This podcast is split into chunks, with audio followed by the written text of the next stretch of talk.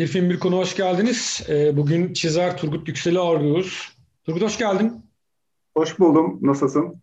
İyiyim sağ ol. Ee, şöyle başlayalım seninle. Ee, geçen hafta bir e, ne diyelim çizgi dergi mi?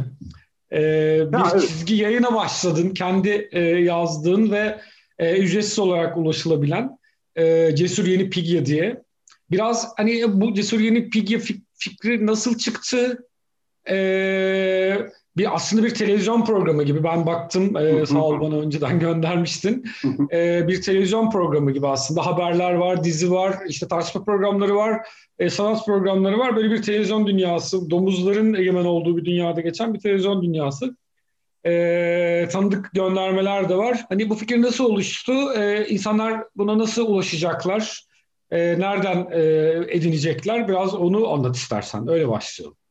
Ya bu fikir 3-4 seneden beri aklımdaydı. Ee, yani çıkış noktası şey hayvan çiftliği kitabı. Şey düşündüm hayvan çiftliği kitabı orada bitmese devam etse ne olur? Yani domuzların egemen, bazı eşit domuzların egemenliği devam etse ne olurdu diye bir kurgu yaptım kafamda. Ee, işte dünyayı ele geçiriyorlar. Çıktıkları minik çiftlikten adayı ve şeyi. Sonrasında bir başka gezegene gidiyorlar. Onu da tüketiyorlar hızlıca. Olmaz böyle galakside dolaşmaya başlıyorlar. Piki onların bulunduğu şey, gezegen. Tabii başlarında hala Napolyon var. Ee, ve Piki'deki o şeyin e, yaşamın televizyondaki gördüğümüz hali gibi yani domuzlar, eşit olan domuzlar, daha da eşit olan domuzlar şeyle birlikte. E, bunun mizahı nasıl olur diye düşündüm. E, mizah dergisi haline getirdim. Yani distopik bir mizah dergisi oldu. Yani distopyanın halini anlatan bir dergi.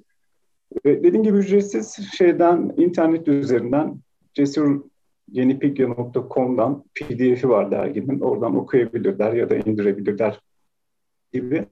E, aslında şu anda beşinci sayısını yapıyorum ben. Birinci sayısı yayınlanacak. Çünkü ilk başta şunu denemek istedim e, iki türlü test etmem gerekiyordu kendimi. Birincisi bu dünyanın devamını getirebilecek miyim? Yani ikinci, üçüncü sayıda tıkanacak mıyım? E, ikinci test etmem gereken şey de her ay bunu düzenli olarak çizebilecek miyim? Yani üretebilecek miyim? Teknik kısım. Çünkü her şeyini yani yazıyorum, çiziyorum, işte bilgisayar işlerini yapıyorum, işte vesaire vesaire. Bunu deneyim birinci sayı, ikinci sayı, üçüncü sayı derken evet gidiyor. İyi de gidiyor. Bir tıkanma ve zorlanma şey yok artık yayınlayayım diye başladım. Anladım. Peki aylık olacak. Aylık evet. Aylık olarak yayınlanacak. Her ayın ee, birinde yayınlanacak. Evet hani sen e, söylemezsin ama hani ben e, söyleyeyim ilk e, sayıyı ben e, baktım hani ilk sayının sonunda e, ücretsiz dergi ama ilk sayının yani sayıların sonunda eğer destek olmak isteyenler olursa Patreon hesabı, Patreon hesabı var bir evet, tane evet, evet, mi? Evet, sitede hani öyle bir şey var. E, o hesaptan e, beğenirlerse e, destekte olabilirler e, dergiye. Evet. Hayırlı olsun. Umarım hani bol okurlu olur. Ee, Eyvallah. Teşekkür ederim. Gündem yaratır ve hani ileride bir albüme de dönüşür. Böyle bir so soyut elimize alabileceğimiz somut bir şeye de dönüşür umarım. Ee, İnşallah. Diyerek bu faslı kapatalım ve e, tamam. Filme geçelim. Sağ ol. Sayende benim de bildiğim ama e, yıllardır ertelediğim bir filmi izlemiş oldum ben de. Biraz filmden konuşarak hani e, ben tabii senin e, oralara, o bölgeye, orada o grafiğe olan ilgini bildiğim için niye böyle bir film seçtiğini biliyorum ama hangi filmi seçtin, niye seçtiğini konuşarak başlayalım. Ya bunu ya bu yayına katılan çoğu insan gibi ben de çok film izliyorum ve bunların içerisinde çok iyi filmler de var, çok kötü filmler de var. Ama bazı filmleri ben kafamda bir kenara ayırıyorum. O da şu, ya bu çok iyi çizgi roman olurmuş bu film diye. Ee, örneğin bu film o hissi izlemeye başladım ve şeyle birlikte örneğin bununla ilgili e, örneğin Kim Kuduk'un Pieta filmi çok iyi çizgi roman olur benim için. Örneğin şey, e, Mulholland Drive iyi çizgi roman olur ama kayıp o zaman olmaz gibi. Onun sinemanın akışkanlığına ihtiyacı var gibi. Biraz mesleki dezenformasyon değil mi böyle filmleri öyle izlemek? ee, biraz da şey imreniyorum. Ya keşke bunu ben çizgi roman yapsaydım etkisi oluyor. E, bu filmde de hem grafik olarak yani kardeş grafiği inanılmaz güzel. O biraz da kullanılan mekanı Japon iç mimarisinin yatay ve çiz, dikey çizgilerden oluşması, işte kendi içerisinde bir derinlik yaratması ya da pat diye düzlem oluşturması çok güçlü geldi. Aynı zamanda yönetmen çok usta bir yönetmen. Yani yaptığı panlar ya da şeyler kameranın üstte çıkışı o mekanın hem statikliğini hem grafik kurgusunu hem de hikaye kattığı şeyi çevreleyici durumu çok güzel görüyor. Birincisi grafik olarak çok güzel. Siyah beyaz olması zaten o dönemde öyle bir şeydi. Ee, çok iyi bir atmosfer yaratıyor. Ee, sonrasında hikaye filmi izlemeye başlıyoruz ya. İkinci durum fark ettiren şey şu oldu. Çok az hareket var filmin çoğunluğunda. Belli bir kısmında tabii geçmişe dönüş ve filmin sonuna doğru hareketli sahnelerin dışında. Ee, çok statik. Yani insanlar konuşurken bile neredeyse hiç hareket etmiyor. Yani vücut dili yok. Zaten bulundukları ritüel ya da şey gibi mekanın şeyi falan filan gibisinden hiç hareket etmiyorlar. Ve burada şeyi hissettim. E, filmi izleyicilikten dinleyiciliğe geçirdi beni. Filmi dinlemeye başladım ama aynı zamanda bir sinema filmi izliyorum. Ve buradaki dinleyicilik durumu hiçbir hareket yok. Sadece şeyin, hikayenin çok güçlü olmasından. Yani klasik bir hikaye anlatıcısı var. Hiçbir şey yapmadan hikaye anlatıyor ve kulak kabartıyoruz gibi. Yani bu izleyicilikten dinleyiciliğe geçirdi. Sonra tekrardan izleyiciliğe e, getirdi beni. O yüzden de şey e, çok iyi bir durumdu. Yani sinemanın yapabilirlik durumunu terk edip onu bir fotoğraf karesi gibi sabit tutup kareyi oradan bir hikaye takip ettirmek çok iyi. Evet.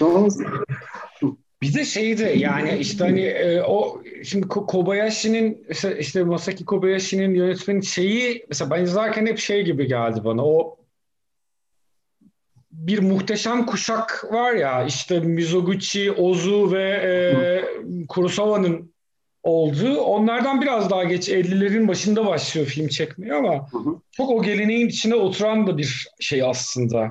Ki zaten evet. senaryoyu da e, Kurosawa'nın işte büyük senaristi Hashimoto yazmış senaryo. Bence o senin anlattığın durağanlıktan hareket hareketten durağanlığa geçmede bunun Hashimoto'nun senaryosunun çok büyük payı var sanki değil mi? Hikaye Evet, evet. Hikaye anlatıyor aslında şey gibi böyle evimize gelmiş birisi karşımıza oturmuş ve bize bir masal evet. anlatıyor ve biz evet. hani film değil de onu izleyip bir masal dinliyormuşuz ama mesela çocukmuşuz gibi gözümüzü almadan kalıyoruz orada. Yani tabii tabii evet. Yani şu andaki şeyi düşündüğün zaman içerisinde yani çoğu film çok hızlandı ya o şeyle birlikte ve şey neredeyse izlerken e, 30 saniyelik sabit bir saniye tahammülümüz kalmadığı bir dönemde hala bunu izletiyor olmak bence şey çok iyi bir beceri. Çok iyi bir anlatım dili bulmuş olduğu için bunu yapıyor. Evet, evet. Bir şey soracağım ama sen şimdi bunu deyince aklım, dün gece izlerken aklıma geldi. Ee, şimdi mesela finalde çok spoiler vermeden işte finaldeki o e, işte kılıçların çekildiği sahnede mesela ilk başta e, şeyin e, kahramanımız Tsuguma'nın e, neler yaptığını değil de içerideki danışmanın gerginliğini an, veriyor mesela. Yani tabii. kavgayı göstermiyor. Tabii tabii. tabii. Mesela tabii. işte mesela atıyorum işte e, Tarantino'yla bu anlatım arasındaki fark hani bu, bunun sinemasının farkı ve gücü ha dışarıdaki evet. şiddeti değil asıl içerideki gerilimi ve endişeyi gösterme mahareti çok acayip evet. geldi bana. Tabii.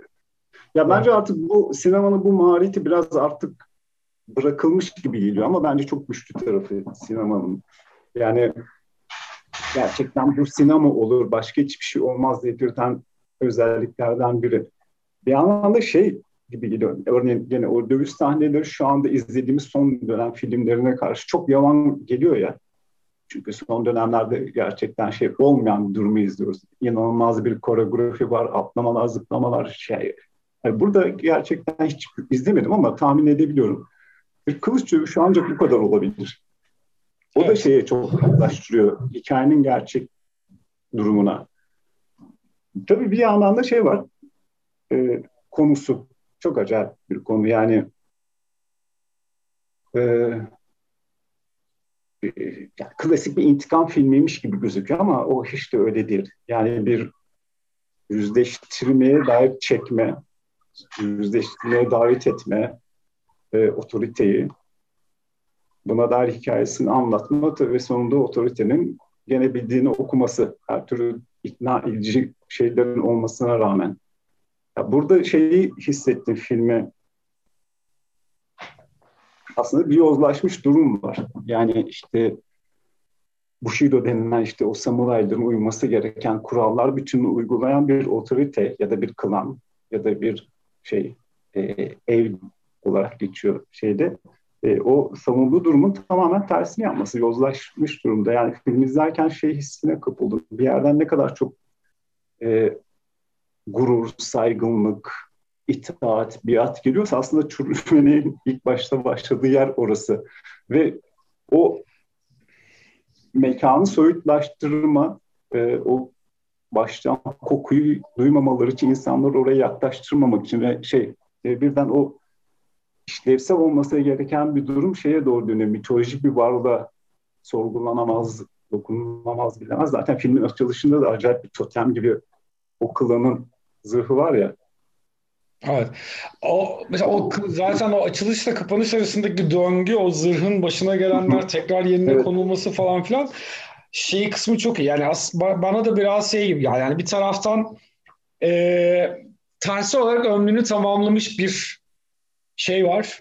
Ama mesela bunu sadece ima ediyor. Finaldeki şey biraz hani delikli demir icadı dolundu, mertlik bozuldu ya geliyor. Evet, evet, Ama evet, evet. olarak o bütün o işte samuray, samuray imajı, samuray ritüelleri vesairenin altındaki yatan o gururun ne kadar kof, ne kadar boş e, olduğunu ve bunun aslında bir karşılıklı bağımlılık ilişkisi olduğunu biraz o şey gibi böyle hani bizde çok öyle hani vatan bayrak ezan tiratları altında böyle hani savaşıp gidip sonra açlığa mahkum olma hani yoksul yoksulluğa mahkum Değişen hiçbir şey yok. Tabii. Japon versiyonu gibi aslında bir bakılır. Tabii tabii. Değil o yüzden bence hiç de yerel bir şeyde anla, anlatmıyor. Yani oradaki gelenek üzerinden e, genel dünyanın halini anlatıyor ve zaten şey herhalde şeyin mottosu şu işte samuray onuru bir yanılgıdan ibarettir diyor. Ve hatta ikinci bir cümle daha var. Şey e, bugün birilerinin başına gelen yarın kaderinizin bir parçası olabilir. Yani kendinizi bu kadar soy çıkarı kenara çekmeyin. Ve hatta şey de birlikte yani buradaki tabii spoiler vermemek için hikayeyi girmiyoruz ama biraz verebilirsin ya. yani bir tane adam artık kendi tabiri de şey sonu gelmeyen yoksullukta ölümü beklemektense bir samuray gururuna uygun bir şekilde kendini öldürmek, hareketi yapmak için bir klanın evinin önüne gidiyor. Ve buradan film başlıyor ve oradaki klanın danışmanı şeyi anlatıyor ya bu Haziran ayında oluyor. Günlükten öğreniyoruz o şeyin günlüğünden. işte. Ha, bu arada yıl 1600. Şey, evet. E, işte Ocak ayının ortasında da birisi gelmişti buraya ve başına gelenleri anlatıyor ve oradaki durum da şey artık barış dönemi var. E, ortalık Ronin'den yani işçi olmayan, efendisi olmayan e, samuraylardan geçilmiyor neredeyse ve birisi bir gene başka bir klanın evine gidip ya da şeyin e, aşiretinde diyebiliriz. intihar etmek istediğini söylüyor. Fakat bunun takdir ediyorlar bu davranışı ve iş veriyorlar. Sonrasında bu bir gelenek haline. Siz Roninler. Iyi kılığını da filmde geçen bunu engellemek için evet ona para verip göndermek değil, işe almak değil, hareketi yapmasını izin veriyor. Ama yaptığı hareketi sağda solda anlatılacağı için bunun çok ızdıraplı olmasını da istiyor. Yani gerçekten orada kendisini öldüren genç samuraya olmayacak bir şeyi yaptırıyorlar e, yaptırmaların gerekçesi bir samuray gururu, verilen sözün tutulması falan filan. Çünkü 2-3 günlük bir izin istiyor geleceğim derken. Sonrasında bizim karakterimiz geliyor ve olaylar gelişiyor. Bizim karakterimizin anlattığı bir hikaye dönmeye başlıyor. Yani buradaki durum hakikaten şeye doğru gidiyor. İşte mitoloji nasıl yaratılır ve bundan beslenenler aslında içi yani Marx'ın deyişiyle lümpenleş, lümpenlerin nasıl bundan beslenmeye diye ve en çok e, bahsettikleri şey işte onur, ritüel, gelenek, işte sadakat gibi şeyler. E, çünkü filmde de şunu söylüyor. Samuray da eninde sonunda işte kanlı canlı bir insandır. Yani o kadar da şey değil. Yani, sadakatle savunulması gereken bir değerler silsilesi değil. Çünkü insanın hayatına, hayatın insanın başına neler getireceğine ve nasıl davranacağını hiç bilmiyoruz. Ki evet. yine orada vardı şey hayatı boyunca iyi Finalde de zaten şeyi inşa ediyor ya yani hani aslında bütün o değerlerin bir görüntüden ibaret olduğunu hani tabii tabii tabii bir içeride yaşananlar var bir de bunun dışarıya nasıl yansıtıldığı şey var. Aslında bu işte böyle bu kahramanlık siyasetinin sadece böyle okulan bazında değil işte ülkeler bazında da nasıl yürütüldüğünü E, çok gösteriyor. İyi bir model. Yani bir taraftan da gerçekten hani, hani biz çok rahat Türkiye'ye uyarlayabiliriz bunu zaten hani net ama hemen hemen böyle hani e, barışçıl olmayan böyle ne derler gurur, ahlak, savaş, vatan, millet, Sakarya hani e, şeyiyle dalan bütün uluslar için çok uyarlanabilir bir şey bir taraftan da gerçekten. Hani doğru olmak zorunda değil. Bir imajı bir şey yaratmanız yeterli. Ya buradaki durum şeye doğru gidiyor ya. Yani kurumun sorgulanamaz hali. Yani bu kurum bir anlaşma neticesiyle yapılmış insan ilgili ve kurumun yapması gereken bir şey var. Birden bu kurumun işini yapmadığını, yanlış yaptığını, faktörü yaptığını ya da anlaşma uymadığını gördüğümüz zaman içerisinde ne yapıyorsun, ne oluyor burada dediğin zaman bu kurum sorgulanamaz. Birden yücelik atfediliyor. İşte bilmem ne, bilmem ne, bilmem ne diye. Çok basit bir şey e, aslında kurumun savunma mekanizması. Birkaç yıl öncesinden bir belgesel izliyordum. BBC'nin yayınladığı bir belgeseldi. Yani antik kitapları anlatıyor. İşte İngiltere'de işte 9. 8. 9. yüzyılda el yazması kitaplar üzerinden gidiyor. Benim de ilgimi çekti. Hem kaligrafi hem o dönemdeki illüstrasyonlar falan merakla izliyorum. 9. yüzyılda şeyi anlatıyor. İlk defa bir kral, bilmem kaçıncı atıyorum, Charles ismini unuttum. Kafasında haliyle çiziliyor. Önemli bir şey bu. Daha öncesinden öyle bir şey yok. Bir kral azizlik mertebesine ulaşmış. Ee, sunucu da konunun uzmanına soruyor o dönemin tarihçisine. Yani gerçekten iyi bir insan mıydı azizlik mertebesi? Hayır diyor. Hiç de iyi bir insan değildi. Üç kağıtçı hayda hatta şey Manas'taki rahibelere bile sarkmıştı. E peki nasıl oluyor e çünkü kiliseye para veriyordu. Kiliseye para verince, toprak verince kilise de onu aziz ama ortada hiçbir şey yok. Yani kutsiyeti savunan bir kurum var. Paraya karşılığında kutsallık şey yapıyor. E, bu adam azizlik mertebesini tamamen ters düşen şeyler yapıyor. Peki olan ne oluyor? Oradaki şeye dönüyor. Buna inandırılan halka dönüyor. Yani çünkü o kralın ve kilisenin paraya ihtiyacı var. Daha da önemlisi vergiler alır. Onun adına savaş yapan insanlar var baktığı zaman yine de şey ama sorgulamaya kalktığı zaman ne kraliyet sorgulanabilir ne o din kurumu sorgulanabilir. Çok benzer. Hatta hemen hemen aynı durum. Evet evet yani o kur, kurumsallaşmış şey aslında orada o bölgenin otoritesi o klan olduğu için onu biraz hani devlet gibi de kodlayabiliriz yani oranın evet, devlet evet. aygıtı gibi kodlayabiliriz. Dolayısıyla bütün o hani işte kahramanlık, yoksulluk hani o kahramanlığı yoksulluğu örtmesi çok çok tanıdık bir imge ya. Hani Tabii. kahramanlık hikayeleri üzerinden yoksulluğun örtülmesi, değerler üzerinden, işte e, ritüeller üzerinden, kutsallar üzerinden e, şeyin örtülmesi, e, yoksulluğun örtülmesi aslında temel mesele aslında yani hem önce gelen samurayın hem de bizim işte e, Tsuguma'nın temel mevzu yoksulluk aslında. Evet, çok hani, net. Yani ama bütün bu da şeyler bunun üzerine örtüyor. Yani örtmekte e, kullanılıyor. Tabii. E, yani sen samuraysın sorgulayamazsın bunu yapamazsın. Çünkü hayır yani işte torunu hastalıktan ölmüş, kızı hastalıktan ölmüş, bir şey olmuş ve dediği gibi işte eninde sonunda insan ve derin bir yoksulluk var ortada. Oradaki cümle şeydi, e, hayatı boyunca yiyecek ve kıyafet aramamış insanın anlaması çok zor diye. Ve filmin sonu çok gene çarpıcı. Bütün o onuru, soyluluğu, işte liyakatı savunan şey gene büyük bir onursuzca sadece kabuğu ve görüntüyü savunmak için her türlü şeyi örtbas etmesi. Evet, bence zaten biraz onu göstermek için de gidiyormuş gibi sanki karakter. Tabii, evet. Yani ve aslına bakınca da bugünün bir sürü aksiyon filminin de yani şey gibi ilham kaynaklarından birisi. Yani hani işte Born Ultimatum'dan başlayarak hani Born serisinden hani içinden çıktığın yapıyı hı hı. E, dönüp hani onun gerçek yüzünü görüp dönüp akamete uğratmak. Hı hı. Onu onunla yüzleşmek, onu onu zor durumda bırakmak, onu akamete uğratmak. Ama bir şekilde bu filmlerin de hep sonu şöyle oluyor yani e, işler devam ediyor. Yani hani hikaye bitiyor. e, işler yoluna devam ediyor. E, 20 dakikayı geçtik Turgut ufak ufak böyle toparlayaraktan e, kapatalım. E, ama sen hani on, e, şey e, toparla. Valla filmi tavsiye ederim. E, ya her açıdan çok sağlam bir film.